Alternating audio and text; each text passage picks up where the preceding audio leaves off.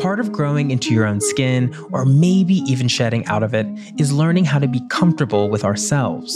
And sometimes life gets really messy, even when you're in the places or with the people you care about the most. That experience of otherness is daunting. And facing those growing pains, regardless of how bumpy the journey can get, is the bravest thing we can do for ourselves.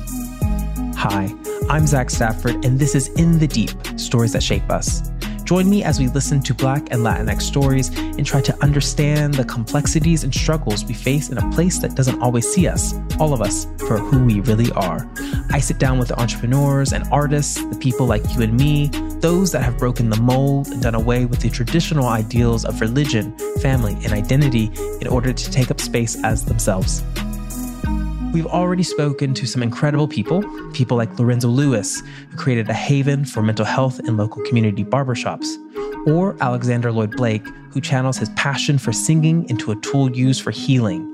And thanks to their stories, they've been able to redefine what it means to be themselves with confidence.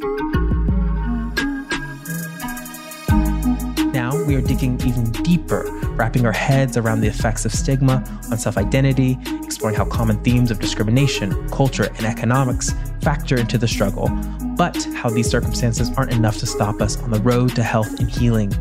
Season two of In the Deep Stories That Shape Us is an iHeartRadio original podcast coming to you Thursday, October 20th on the iHeartRadio app, Apple Podcasts, or wherever you listen to podcasts.